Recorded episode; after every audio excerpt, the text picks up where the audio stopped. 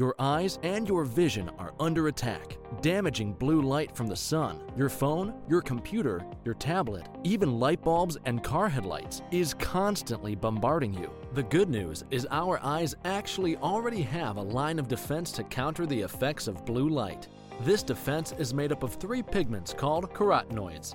MacuHealth with Micromicelle, the only supplement with the exclusive patent on all three macular carotenoids and Micromicelle technology. The All Eyes VisuALL VRP is a portable vision testing platform that includes VisuALL fields, acuity, color vision testing, pupillometry, and extraocular motility. The visual leverages virtual reality, artificial intelligence, and augmented technologies to enable eye care providers to test for and monitor common eye diseases.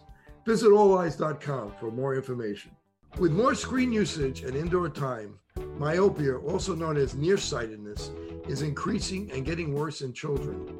Now, certified eye doctors can prescribe MiSight one day, the first and only FDA approved soft contact lens to slow myopia progression in age appropriate children. Visit CooperVision.com to find a Brilliant Futures certified eye doctor near you. Do your patients know what presbyopia is? There are people who are afraid of the press.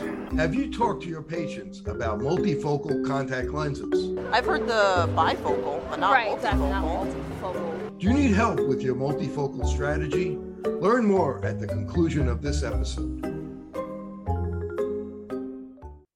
Welcome back to part two of my interview with Coach Walter Beede. Walter is the author of two books, Fun Over Fear and The Process. In this episode, Coach Beede shares some unique drills for both hitters and pitchers.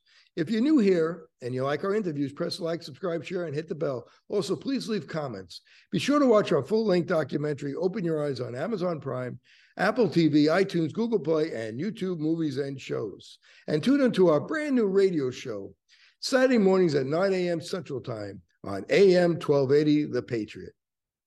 It's, it's interesting. In the book, you talk about throwing drills and throwing a tennis can uh, over to, to, to, it doesn't go like a helicopter, it goes like this. Right. explain some of those drills that, that you talk about in your book for throwing. Well, what the number one thing is parents, we're enamored as parents of pitchers when we see our sons or daughters striking out hitters.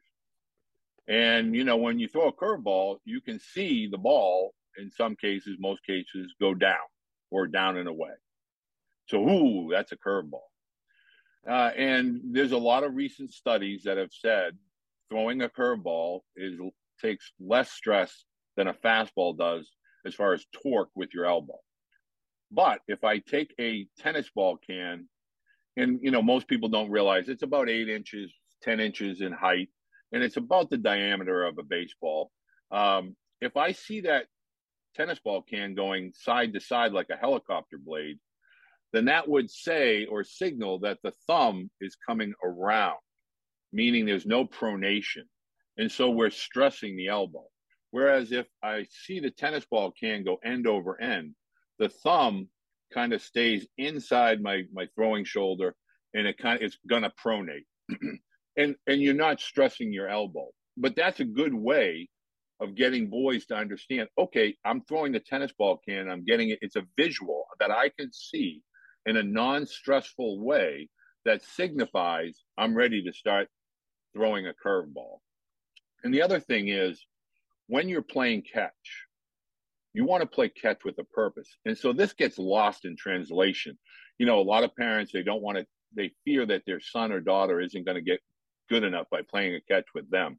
Just playing catch, but playing catch with a purpose is going to help your child become better. And so when I say to a parent, rather than, you know, if you look at a child, obviously there's a significant height difference for the vast majority. So they know not only do I have to throw it to my parent, but I have to throw it up to my parent. So how is that going to occur? So they they they do a helicopter spin or like a discus throw because that's how they generate power. Well, that's not how you want to teach your son or daughter to throw. What you want to do is teach them you know, how to engage the elbow or what I call the three levers. You know, the elbow, the wrist, and the fingers all play a vital role with regard to throwing an object of any kind, not just a baseball.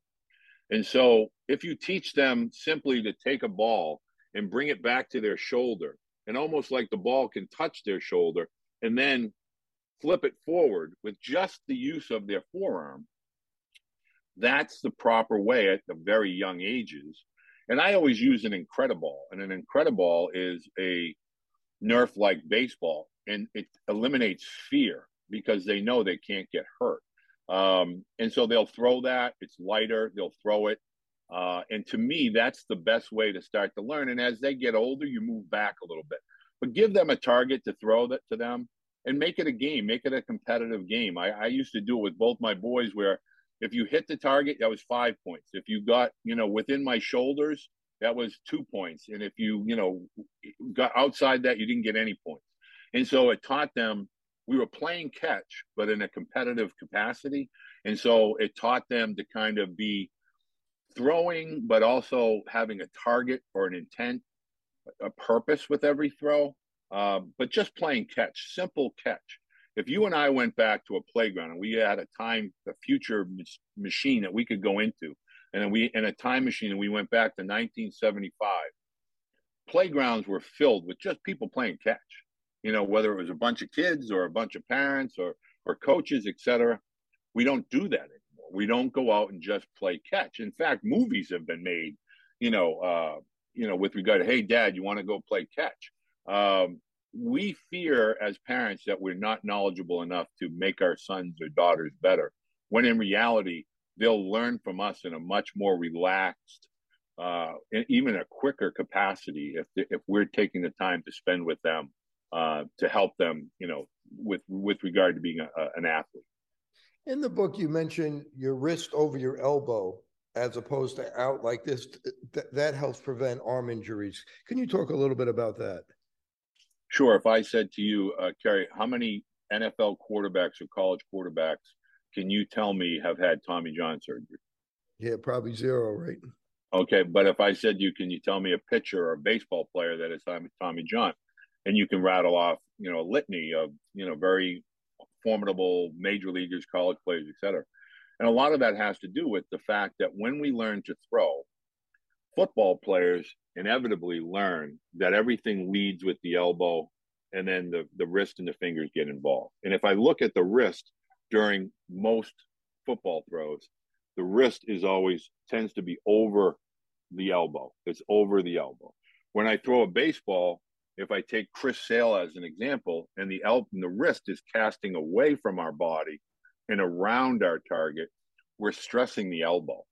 And so the elbow is very similar to a rope on an anchor of a boat. And every time I throw the rope over, I don't see any discernible stress on the rope. I, I know the anchor is attached to it. But what's happening is one strand of fiber is, is, is kind of coming apart, one fiber at a time, very slowly over a course of time.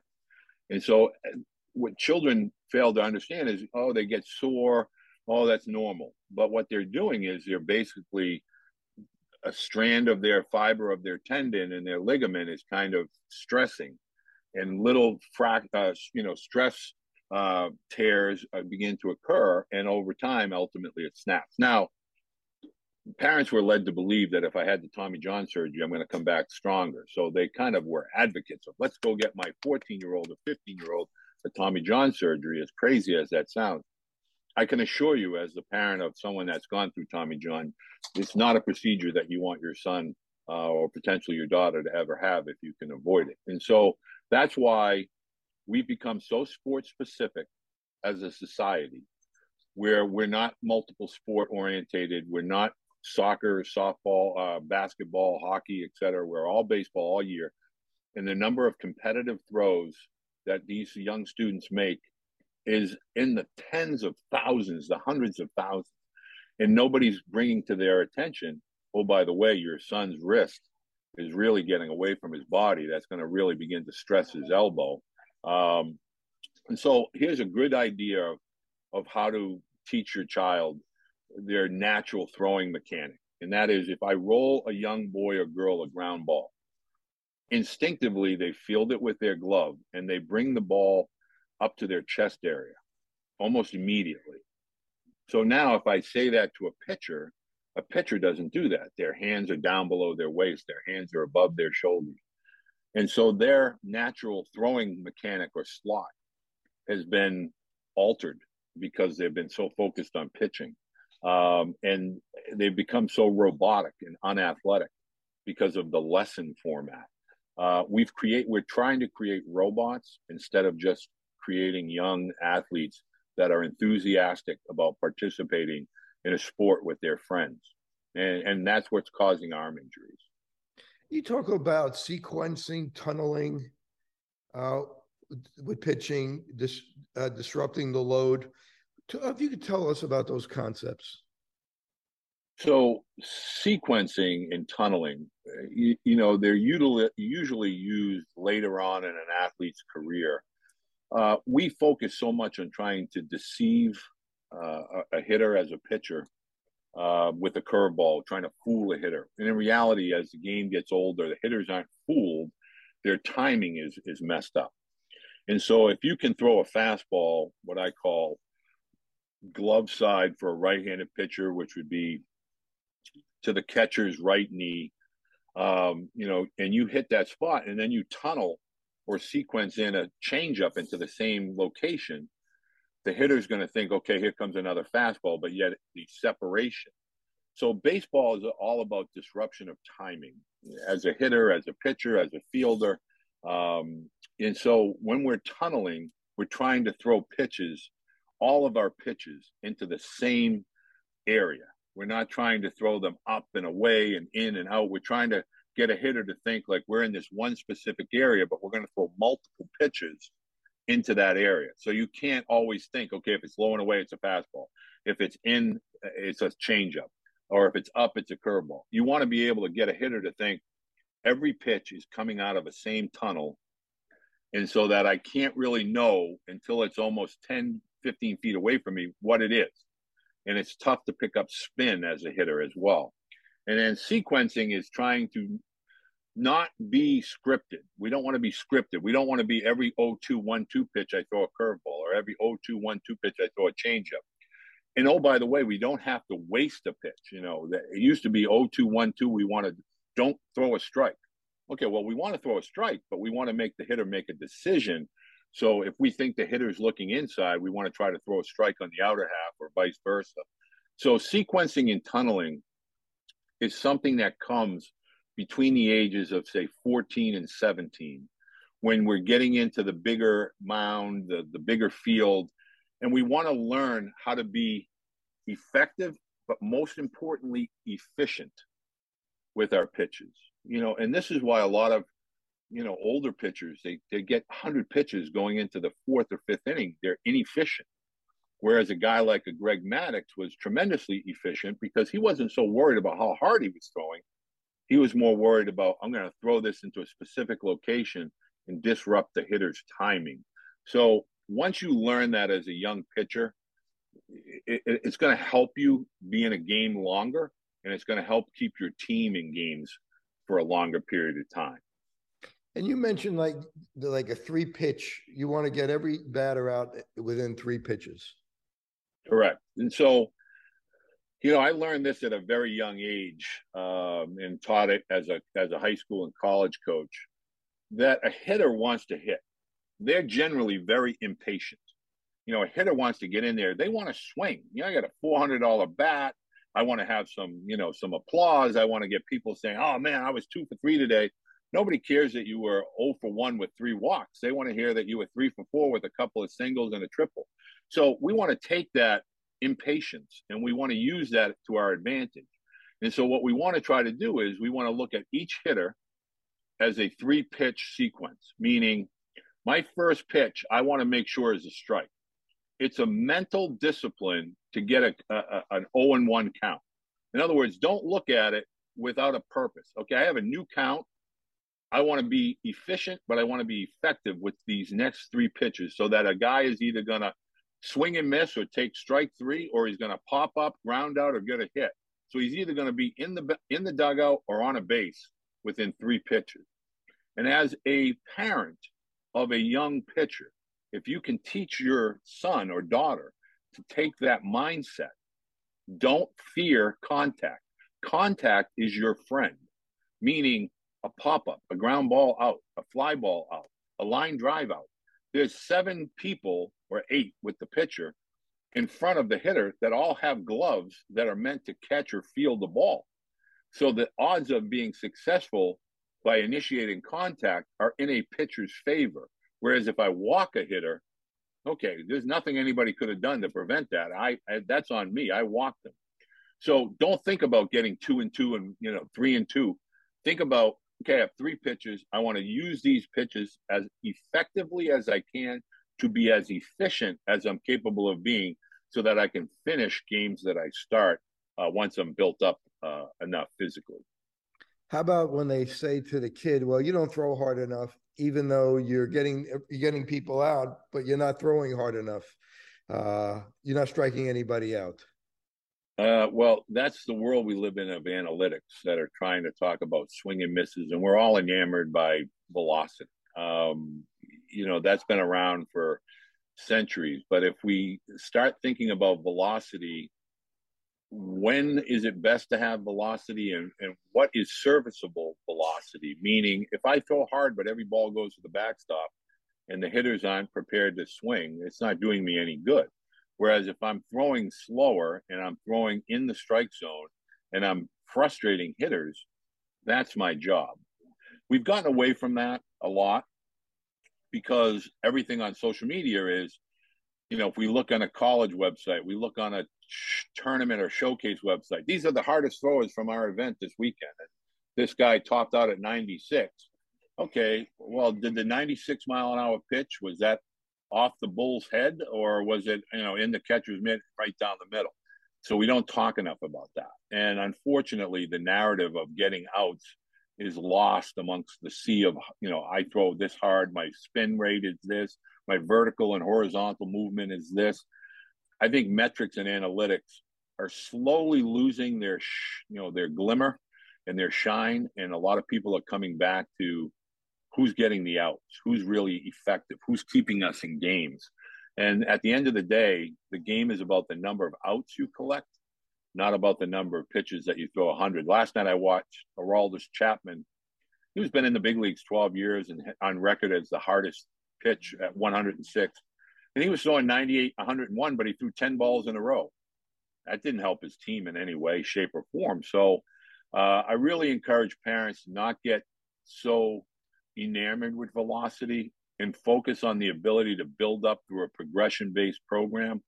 And if your son's getting outs, he's going to have a spot on a team. He might not get the glory that the harder thrower throw has, but he's going to be on a team. How about as a kid is growing and he has smaller hands, so therefore he has more fingers on the ball that slows the ball down uh, rather than, than like maybe two fingers, so you can throw the ball faster. But he has a small hand, and and, and it slows the ball down. I, I, tell parents all the time that kind of levels itself out through physical maturation. But really, when they're younger, if they need all four fingers and the thumb on the ball and they can throw strikes with it, don't worry about it. Ultimately, the goal should be the middle finger should split the ball in half with the thumb underneath it on every pitch that you throw. Uh, you know, the diameter is approximately three and a half inches. So if you can cut the ball in half at one, you know, right down the middle of the seam with the middle finger, uh, you know, underneath the the thumb. Uh, I had a ball here. I don't know where I did with it, but you know, generally that's the best way of controlling the baseball, and it's the healthiest way to hold the baseball. But when they're little, if they get three or four fingers on it, it's not a big deal as long as they can accurately throw it. Uh, over time, they'll go to figure it out how to kind of split it in half and kind of have that two two finger grip on the ball. In, in your book, and and I've heard this a lot, is the ground ground force to be in the ground you, you know, and somebody who played baseball and, and, I still play softball, but played baseball for many years. We never thought about the ground, but then I started thinking about it. Well, if I was on ice and and in an ice rink, I wouldn't be able to throw very hard like I'm on the ground. So if you could kind of explain that concept. Sure. I think, you know, we are enamored with gadgets and gadgets. And, you know, parents will pick up stuff and they'll give me all the reasons why they got it. And I'll say to them, well, you do realize that the ground is really where everything happens. Without the ground, so for instance, if I'm a hitter and my back foot is off the ground and I just hit off my front foot, I'm really not using any energy. It's just all my upper body is now involved and engaged in that swing. And so when I teach pitchers, Frankenstein used to wobble. He never really used the ground. He didn't gain any ground. He just gravity. Lift a foot up, you put a foot down. And a lot of that is what happens in youth baseball. They pick a foot up and they put a foot down. Well, if I start to think about pitching as if I'm a right handed pitcher specifically, the ball of my right foot is going to grab the ground and, and I'm going to use the ground to deliver my energy as opposed to provide energy. And there's a big difference between falling and driving. And so falling is if I lift my front foot up and I put it out in front of me, I'm just going to, my body's going to want to fall uh, forward. Whereas if I lift my lead leg up and I drive with my back leg, similar to a sprinter using a sprinter block, I'm directing the energy. I am the one in charge of the energy. And so, therefore, it makes me more explosive. It makes me more energetic. But more importantly, it makes more of an impact with regard to velocity on a throw or as a barrel meets a baseball. And if we look at some of the all time great hitters, and, you know, I go back Roberto Clemente and Hank Aaron and Willie Mays, and you know, no batting gloves and no elbow guards and you know, no helmets and some of these guys. And you know, they're driving baseballs and you know, back then the polo grounds and Ebbets Field, it was 480 feet and they were hitting home runs 450 feet. You look at their lower half and you look at how involved and engaged it was with the ground. And so when you work with athletes and you teach them how to use the ground, for power and like liftoff. It's a it's a rocket booster, and if you teach them how to use it properly, it changes the the the environment for them almost instantly because now they're starting to drive baseballs further. They're starting to throw baseballs harder and further. Um, but yet, if you go to a lesson, we talk about exit velocity and launch angle, and you know, pitching is spin rate and everything. So it, it's it's something that is literally not discussed enough and underutilized, but if taught properly, can make the world a difference. In your book, you talk about Roger Clemens and the chin, where he pointed the chin is where the ball would go. And uh, can you explain that? Well, a lot of times, you know, simple little drills of yesterday have been replaced with technology and, and computers and videos. And so we were fortunate to spend time at Roger Clemens, what I call compound. His house is massive. Uh, and he told my youngest son, Tyler, a story of Bill Fischer, who was pitching coach with the Red Sox. And Bill Fischer tells the story of Nolan Ryan had a tough time controlling his fastball. It was always up high. And Nolan Ryan shared his story that Sandy Koufax said to him, All you need to do is pull your, your visor down and lower your chin and it will set your sight line down.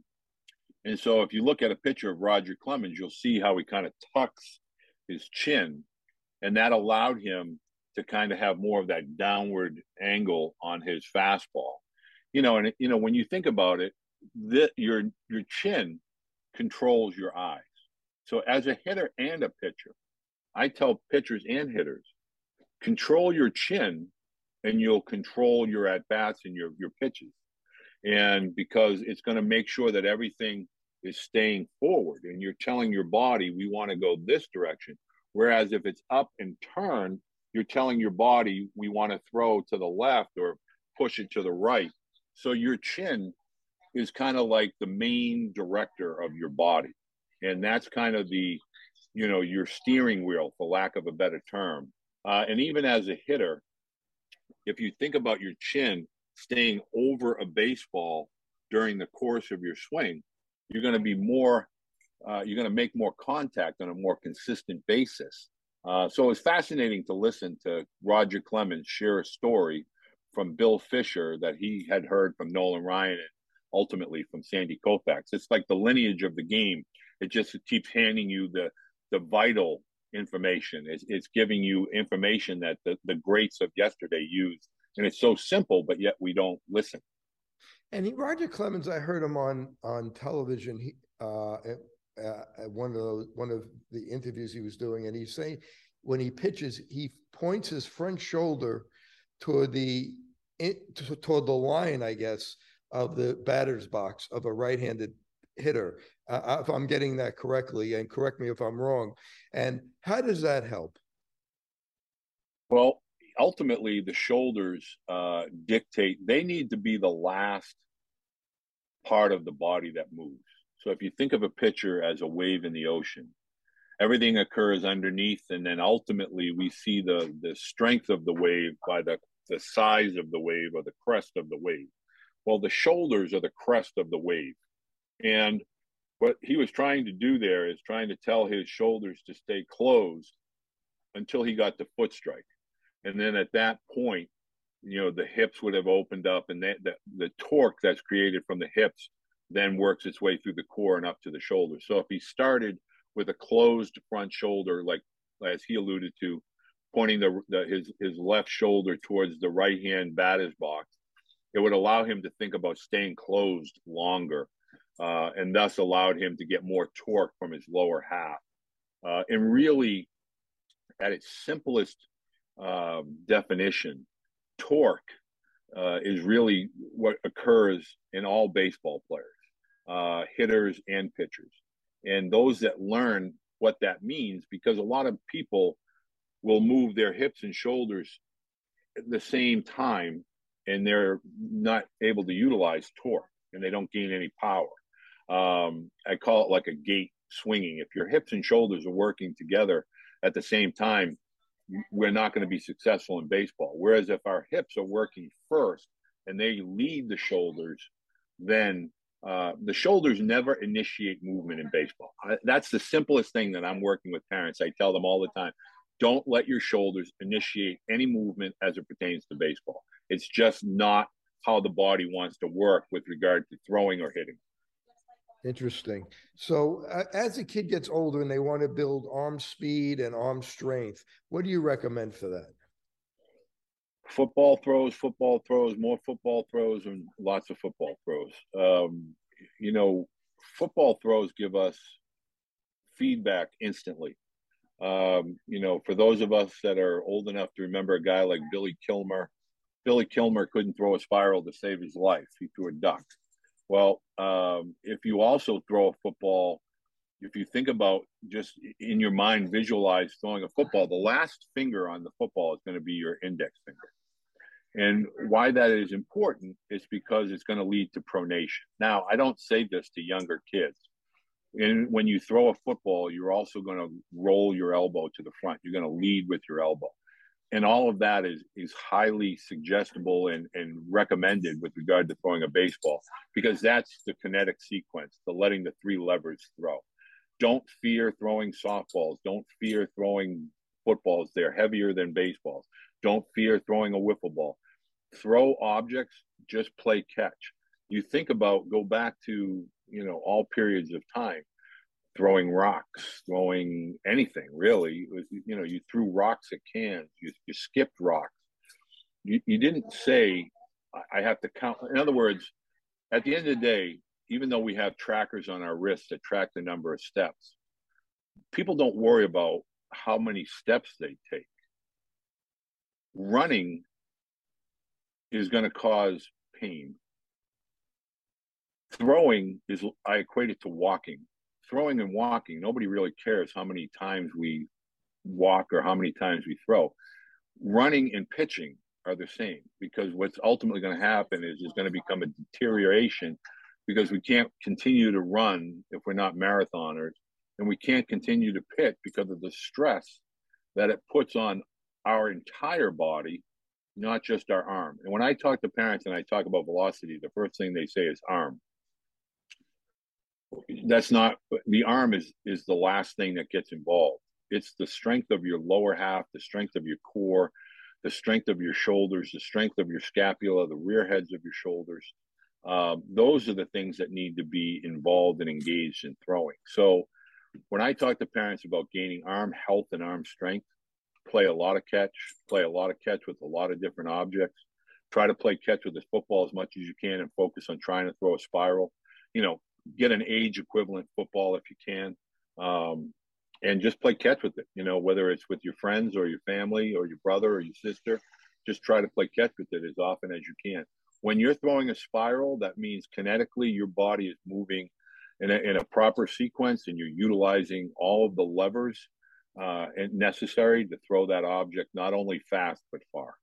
MacuHealth, your science born and tested solutions for visual performance, macular degeneration, and dry eye syndrome. New products coming soon. Embrace the science. The Olleyes VisuALL VRP is a portable vision testing platform that includes visual fields, acuity, color vision testing, pupillometry, and extraocular motility. The VisuALL leverages virtual reality, artificial intelligence, and augmented technologies to enable eye care providers to test for and monitor common eye diseases. Visit olleyes.com for more information. And you talk about throwing a softball that you hold the ball longer, and that helps. Right. So, because the ball is bigger in your hand, the diameter of the ball, and because the ball is slightly heavier, so I always tell parents when your son picks up a wiffle ball, he does not think about injuring his arm. And the reason for that is is because in his hand the body does not get called upon. The body doesn't begin to stress and say, "Oh my goodness, you know, we need help. This is a heavy object. It's light." So it just says, "Okay, I'm going to leave this to the arm." We just play catch with a wiffle ball. When we start to put the baseball in the hand, okay, this is a little bit heavier. Okay, I'm going to need some more resources. Let's get the legs involved. I pick up the softball now my hands flares out. And so here's the thing that happens with the softball. I'll tell parents this little tiny piece of minutia is really important. I'll say to them, make a fist and open it up a lot of times, but hold your other hand on your forearm. I say, I want you to, can you tell me, can you feel your muscles moving in your forearm? Oh, yeah, I can definitely feel that. I say, okay, now go like this. I said, do you feel your forearm muscles get open? And no, I don't. I said, now open your wrist, open your hand completely, and you can feel all of the movements in your forearm begin to get uh, they get awakened. They're they're awoken. Well, your body starts to say, okay, bigger object, a little bit heavier. We all have to get involved. that means the body's going to stay behind the baseball a little bit more. More body mass behind the baseball means more power. More power means more velocity, more distance.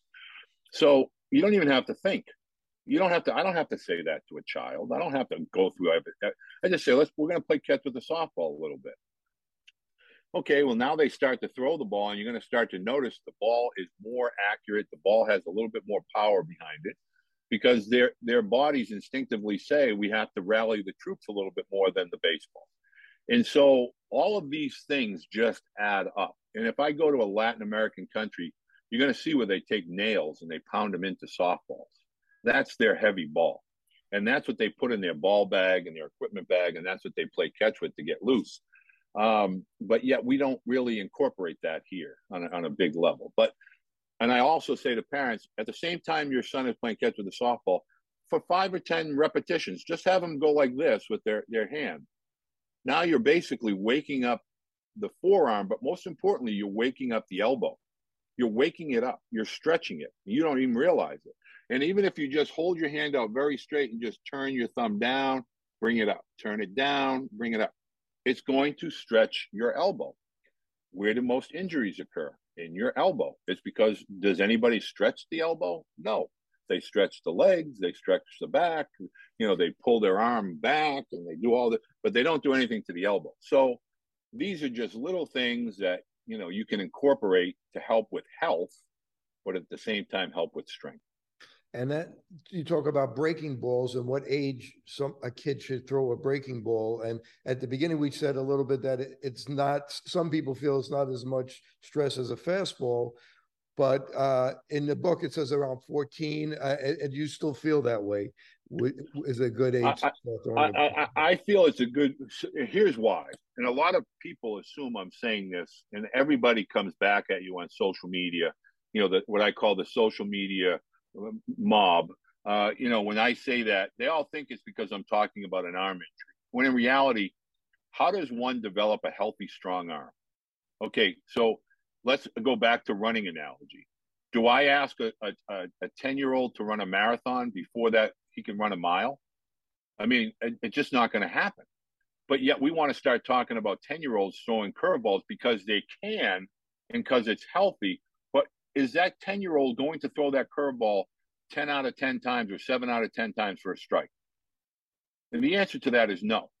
Whereas if I can teach a young pitcher the importance of being able to control a fastball inside and outside and locate a fastball, what I'm doing is creating arm health, but I'm creating arm strength.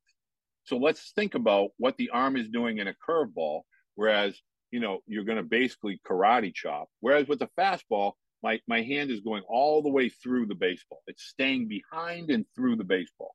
So, what you're teaching a young baseball player is the importance of throwing with a purpose, throwing with an intended target.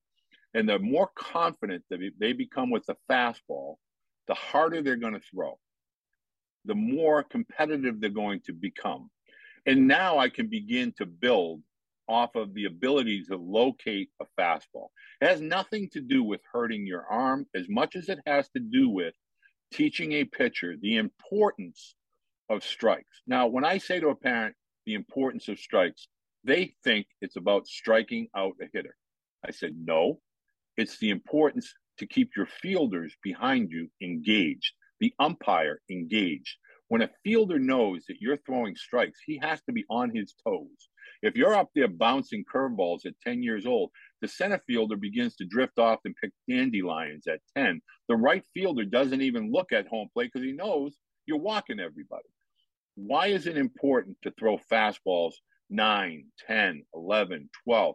Because if I can throw a fastball and I can learn to throw a changeup, I learned the biggest pitching principle of all disruption of timing. Looks like a fastball, it's 10 miles an hour slower. Now I know I can throw both of those pitches for strikes.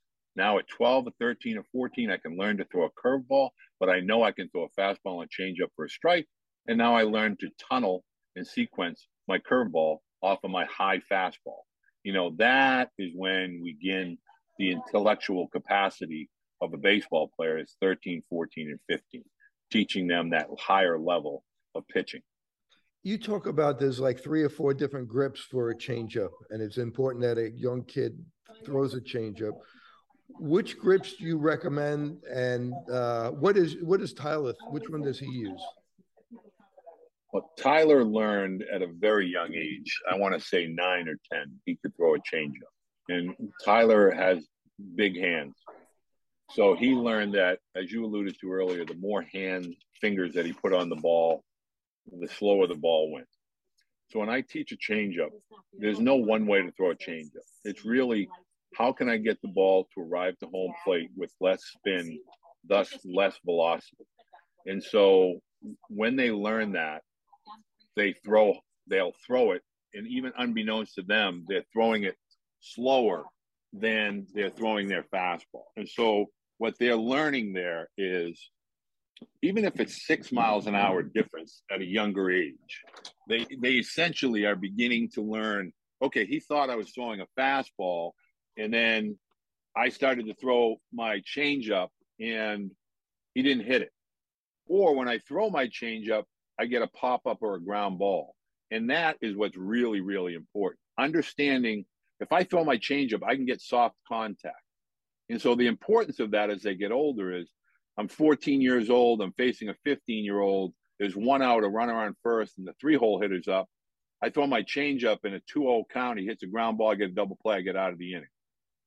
And that is when student athletes really become when the cerebral meets the physical skills, now we're beginning to become a powerful student athlete. And that's really when a change up, the grip is an individual grip, whatever feels comfortable to you. And all we're trying to do is take the power fingers, and the power fingers are the index and the middle. We want to eliminate those two power fingers, and we want to try to incorporate the ring finger and the pinky finger. And if you can incorporate the ring and the pinky into a grip, a comfortable grip on your changeup, you're going to naturally slow the ball down. Now, does the ball with a changeup is it oh is it going to uh it, it seems like it curves when you're watching it on television. It comes it does drop a little bit. What makes the reason for that is gravity. Is it's so if I think about a fastball, a fastball, I'm utilizing the seams and getting through the seams, and the seams are cutting through the air, and it almost that's what gives the ball the optical illusion of almost rising or staying on one single plane. Whereas with the changeup, we don't have the same spin. We have a different spin or a rotation on the ball. So the slower the spin, the more gravity begins to push the ball down, and that's what kind of gives you that that fade down in a way. Um, you know, the really good guys that throw the changeup, like Tyler, can throw a changeup that will cut and fade into a lefty and fade into a righty. And so, but that is a craft pitch. So pitching, I equate pitching to framing a house or finishing a house. Anybody can frame a house. It has four walls. We have a roof, and we have some wind. That's framing. So I can go out and throw a fastball as hard as I can. That's just a framer. A finisher is a guy that knows how to within a, a, 16th of an inch be able to put in cabinets and flooring and uh, all of the, the the minutia within the house the same thing goes with pitching if i can be able to throw a pitch right on the edge of the black but then i can follow that up with a ch- changeup or a slider or a curveball on that same kind of location making the hitter think it's a fastball now that's a craft pitch and a, and a changeup is somebody that's patient and allows for themselves to learn the grips that will work for them as they get older. You, are not a finished product until you're 22 or 23. And in some cases, major leaguers are learning. Mariano Rivera learned his cut fastball, you know, while playing catch in the outfield. I think he was his third or second year in the big leagues. So you're always learning the craft of pitching. And so grips are individual based because different hand sizes, different finger lengths, different fingers. Uh, you know, some are thicker fingers, some are thinner fingers. Look at Pedro Martinez. I mean, Pedro Martinez was a buck 50 or 60 soaking wet with bricks in his pocket, 5'10 if he wore spikes, but he could throw and manipulate a baseball with the best of them uh, because he learned how to properly change grips with you know the power fingers of the middle and the and the uh, index and then the the non-power fingers of the pinky and the ring finger. And that's really where the craft of pitching comes into play. Most of us will never meet a major league player or know a major league player. You you have a son who is who is a major league baseball player. How much teaching are they doing at the major league level or do they expect you to know at, at that level? Uh you know you know, they're not really going to teach you much because they don't want to mess you up. Well, here's an interesting fact that I try to share with every family that I work with. If I take every single human that's ever played Major League Baseball across the world and I took them all to Fenway Park, there'd still be 13,000 empty seats at Fenway. Meaning, for a century and almost a century and a half, or at least a century and a quarter, less than 25,000 men, boys, have played Major League Baseball. So being a major leaguer is you're the elite. Even the people with the worst batting average or the worst ERA, they're still elite. The teaching at that level is more mental and more preparation based. And it's, you know, we I think it's over analytical at this point because when we get into over analyzing movements, we f- freeze our bodies. The best athletes are the ones that are free and devoid of thought and they just trust in their preparation and they react and they're very instinctual based athletes. So at the major league level, they're trying to prepare to compete. Whereas at the younger levels, we're all about statistics. We're all about validation. We're all about social media. Look what I did. Look what I did. Results. We're results driven. Whereas a big leaguer is not so concerned with day to day results. They're just, they want to be consistent over an extended period of time.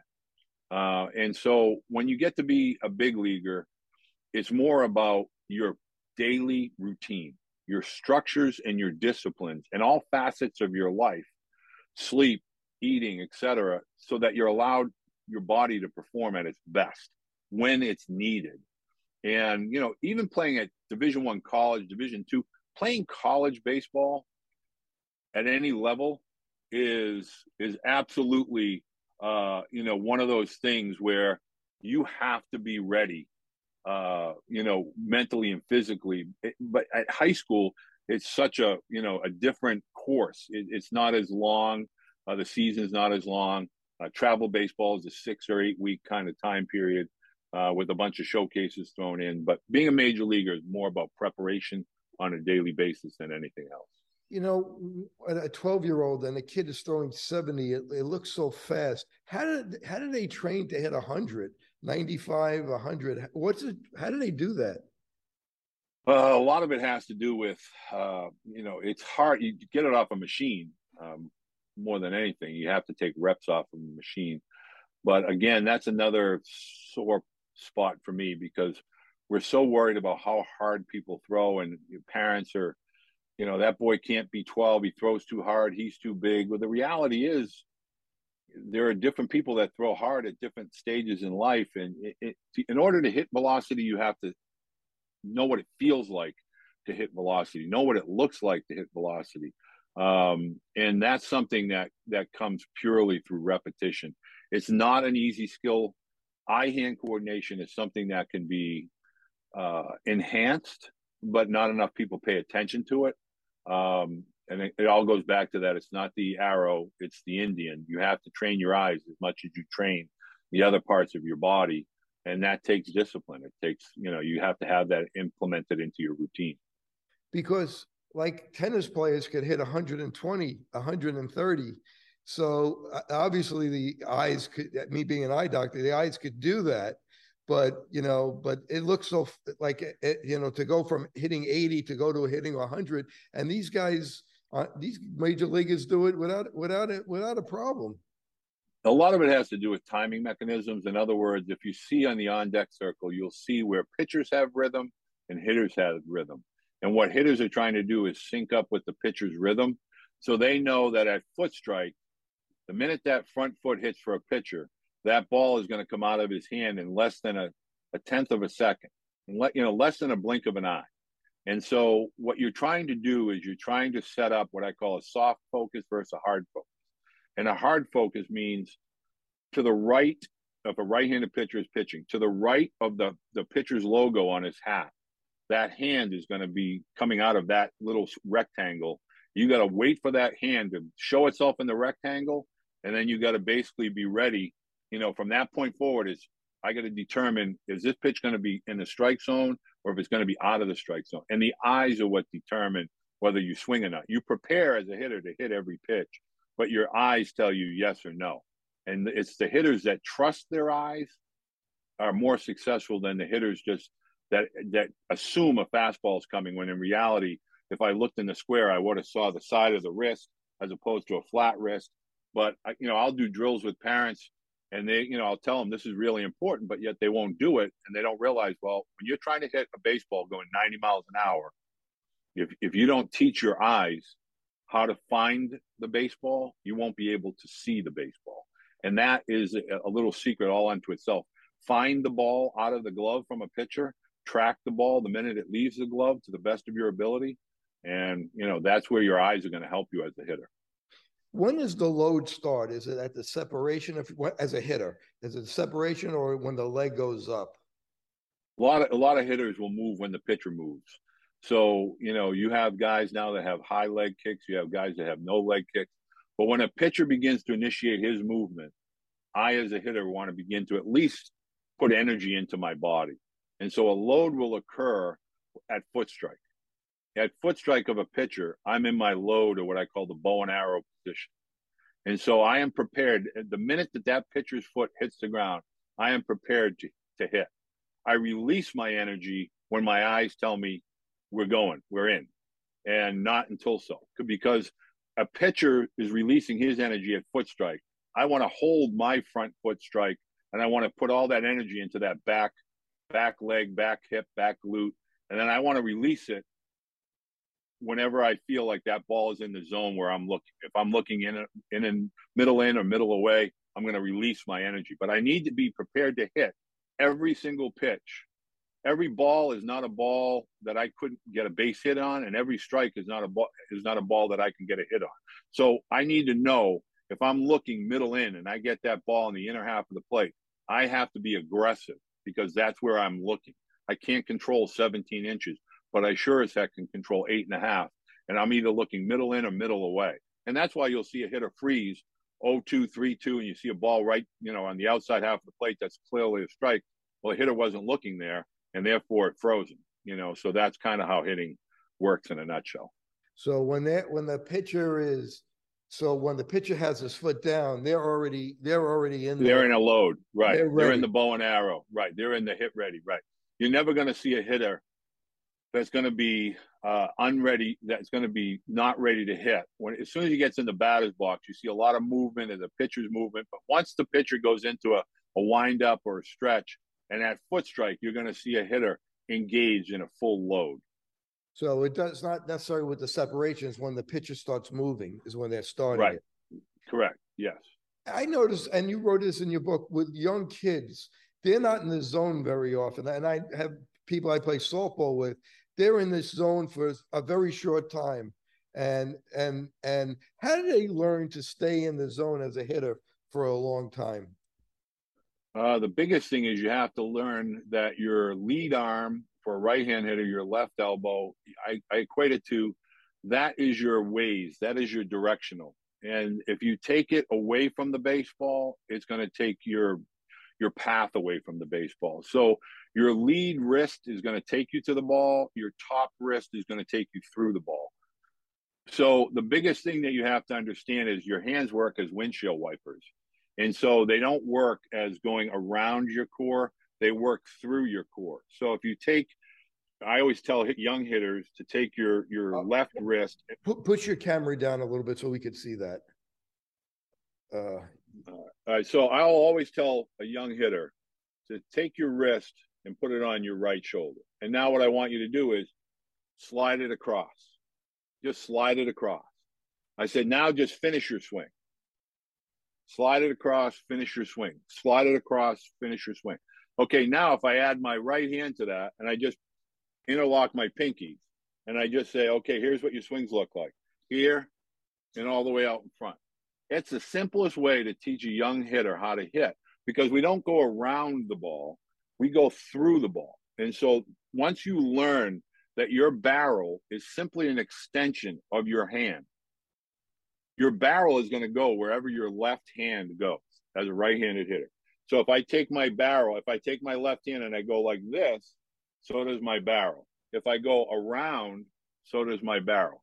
But if I go through, so does my barrel. And so the barrel is going to be on plane longer. But again, this goes right over a lot of young hitters. So what I'll do is I'll take a ping pong paddle. Today's world, it's pickleball. And I'll just say to them, okay, I'm going to get out in front of you with some tennis balls or some wiffle balls. And all I want you to do is hold it in this hand and hit it. And so they'll go like this, boom, boom. And they have no problem. They'll hit 10 out of 10 wiffle balls. And every one is really good, strong contact. And now I'll go to a, a red, big red barrel wiffle ball bat. I'll say, okay, let's do it with the bat. Boom. And so as they get more comfortable and confident, they're not even thinking what their hand is really doing. But this is the movement for a young hitter, not this. But yet, when we put a T in front of a young hitter, and we put a big bat in their hand, the first thing they want to do is they want to go around, around. Whereas if we just say to them, take the red, put it on a tee, take the big barrel bat out of their hands and put a pickleball paddle or ping pong paddle in their hand, they're going to go like this. Boom. They just go right to the ball. They don't go around the ball. So those are the types of things that will help younger hitters because they want to make contact because they know when they make contact, they get to do one thing, and that's run. And when they run, they're having fun. So hitting and running, they equate both. So they want to make contact. Nobody wants to swing and miss a million times. So we don't, we shouldn't make them do that. You know, put something in their hands when they're young that will allow them to hit the ball and just move across the, the body. Just move across the body, just like the, as if you were cutting your torso, upper torso in half, and just let them finish it out in front where the pitcher is. And I promise you, you know, you'll have good hitters when they when they start to get older.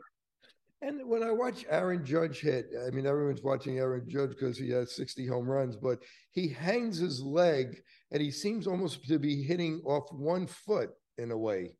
Uh, yeah, it's an optical illusion. So there's a guy that teaches this hitting style, um, and I don't want to go down that road, but you know what we see and what they're actually doing are two different things. Hitting off of your back leg is indeed what's happening in a swing you know, it used to be where, you know, you get guys like Hank Aaron and Roberto Clemente, they hit a lot off their front foot. Willie Mays hit a lot off his front foot.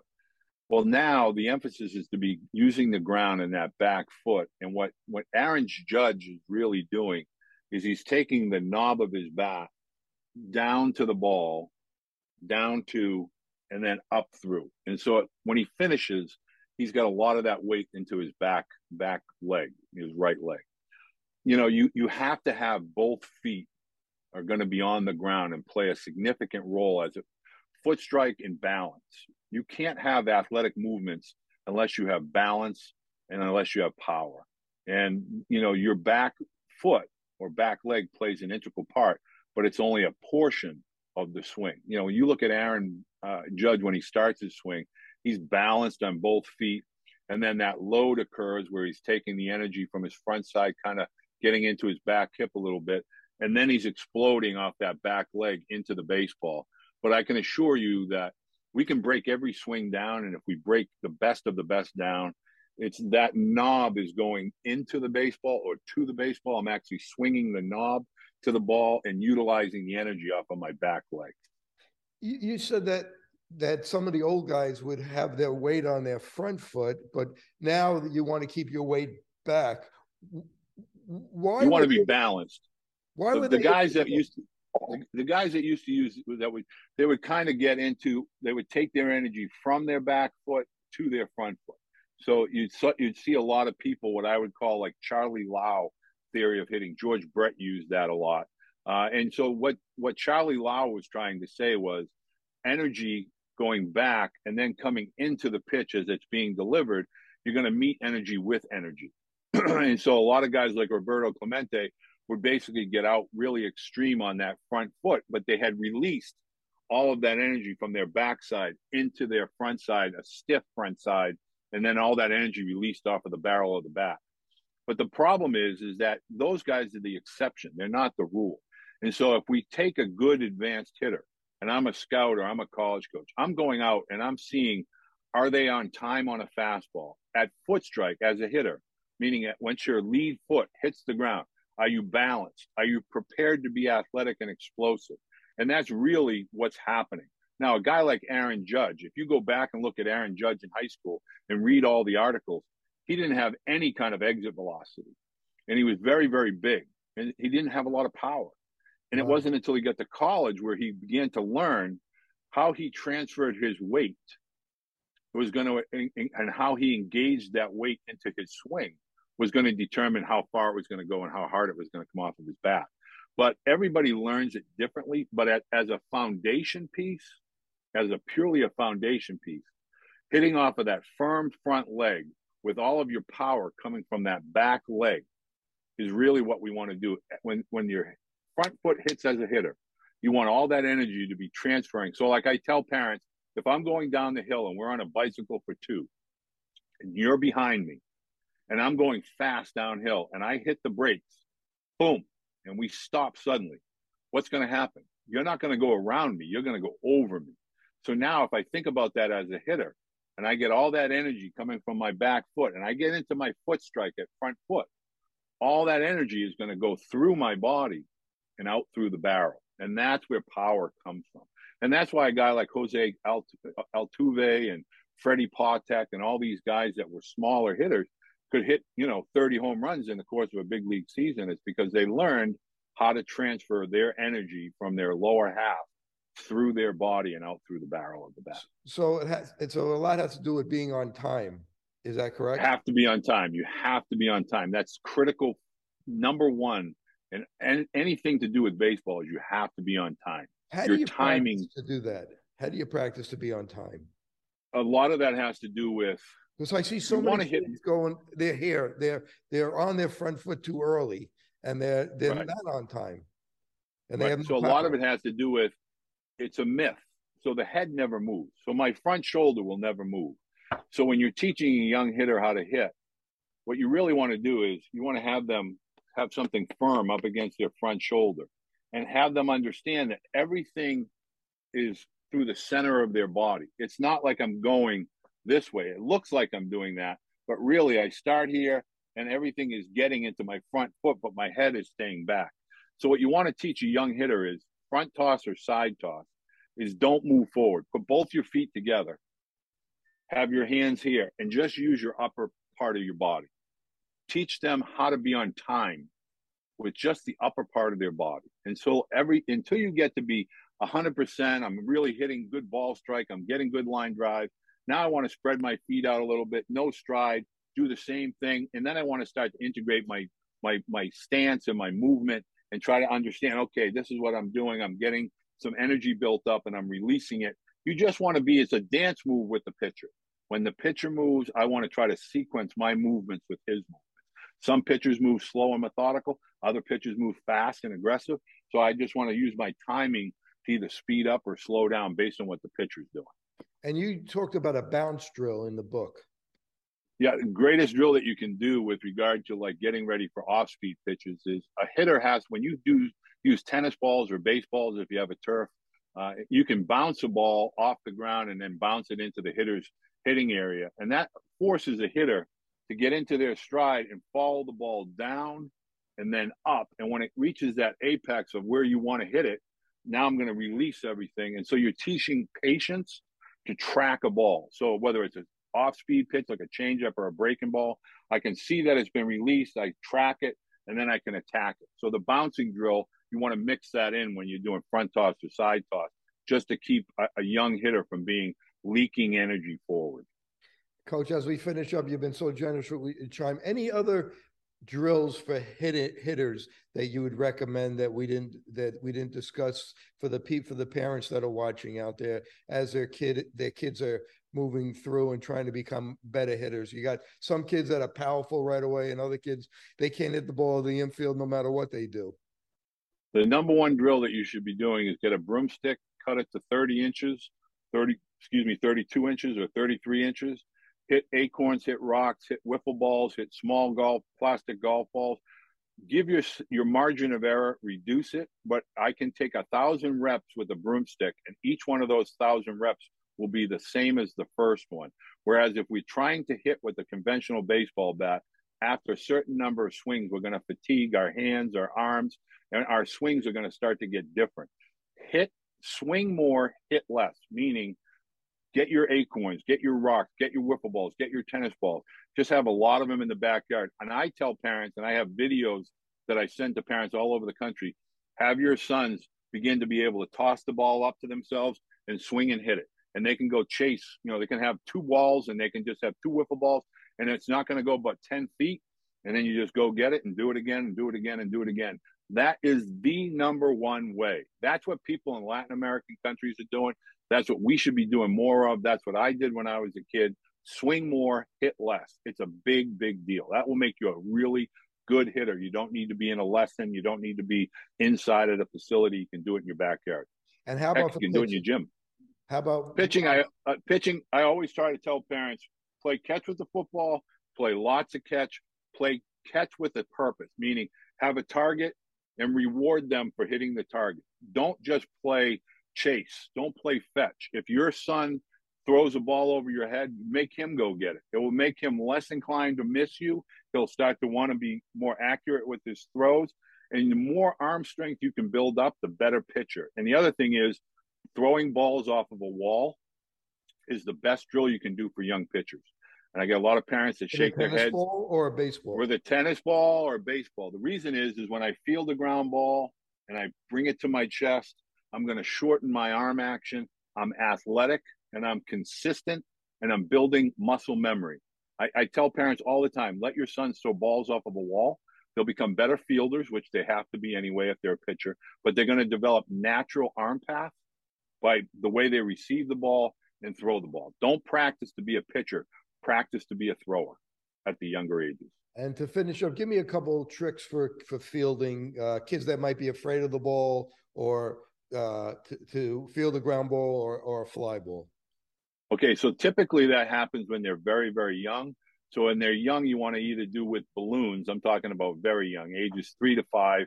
Have them catch small balloons. Don't even tell them anything about it. Just throw it up in the air. Instinctively, they go up and catch it with both hands. You very, very rarely will see a young child try to catch a balloon with one hand. So they begin to learn how both incorporate both hands. The other thing is the Incrediball.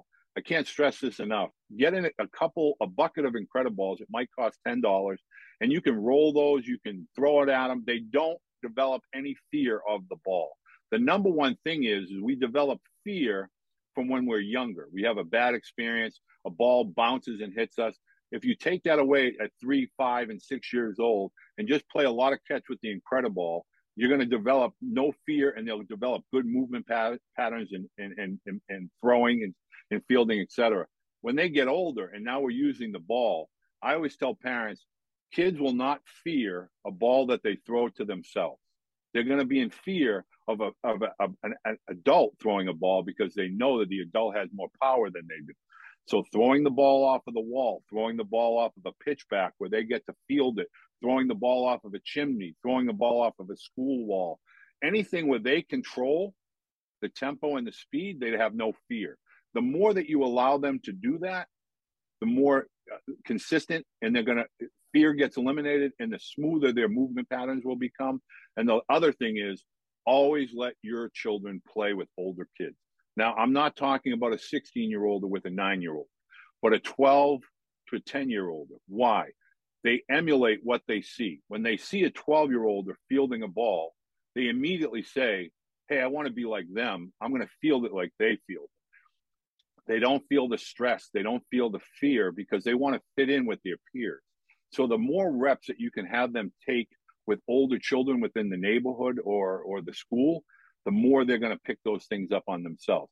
Less spotlight, more, you know, just general repetition. Spotlight is lessons, games, tournaments, things like that. You don't need that. You need to do it in, a, in an environment where they're having fun and they're able to control the rep, the energy, and the power. That's the biggest way that they'll learn kids that are slow runners, can they get faster? Uh, they can. You know, the number one thing is I'll tell parents, you think running uphill is making them faster. Running downhill helps them run faster. And I'll always say to parents, I'll say to you, is, you, is your son fast? He's fast. I said, if a pit bull was chasing your son, would he be faster or the same speed? Well, obviously he'd run faster. Okay, well, we have to find your son or daughter's pit bull. We have to get them to understand that foot speed and agility can come from a number of different ways, whether it's from playing hopscotch, whether it's playing soccer, whether it's any you know way that you get to stop and start is going to develop foot speed. And so running downhill consistently is going to teach children how to run faster because their legs have to move faster or else they fall down. Now, I'm not talking about, you know, going down a massive hill. A, a slight decline works just fine. But if you really want to pick up speed, foot speed, you know, you want to do the agility work and you want to run downhill. I want to thank Coach Walter Beede for joining me today. Uh, you're such a wealth of information, and you know, please look at his book. Uh, people want to find out more about you. How could they do that?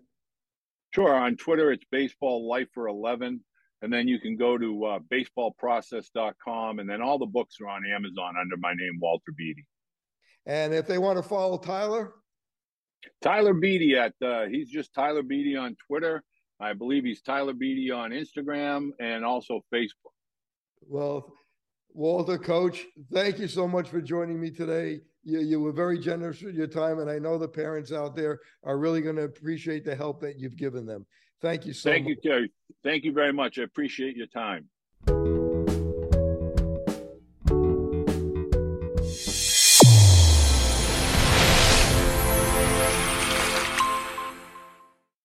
Your eyes and your vision are under attack, damaging blue light from the sun. Your phone, your computer, your tablet, even light bulbs and car headlights is constantly bombarding you. The good news is our eyes actually already have a line of defense to counter the effects of blue light. This defense is made up of three pigments called carotenoids. MacuHealth with Micromicelle, the only supplement with the exclusive patent on all three macular carotenoids and micromicelle technology. The All Eyes Visual VRP is a portable vision testing platform that includes visual fields, acuity, color vision testing, pupillometry, and extraocular motility. The VisuALL leverages virtual reality, artificial intelligence, and augmented technologies to enable eye care providers to test for and monitor common eye diseases. Visit olleyes.com for more information. Fitting multifocal contact lenses presents a big opportunity to meet patient needs while growing your practice. Alcon is your partner not only with our innovative portfolio, but through e learning. Learn to enhance your multifocal strategy today with the Alcon Experience Academy. OIE Broadcasting is the emerging leader in social media. We use scientific entertainment to drive more patients into your office. Visit OIEBroadcasting.com and sign up today. Since I bought Safe for You, my dad makes me clean his boat. Es natural y es un buen producto. Every time I go back to school, my mom always makes sure that I have my Safe for You products. I bring extra, and my roommates certainly don't mind. It's a good thing I had Safe for You to clean up after this little guy. When my hands get dry, I like to wash them with Safe for You.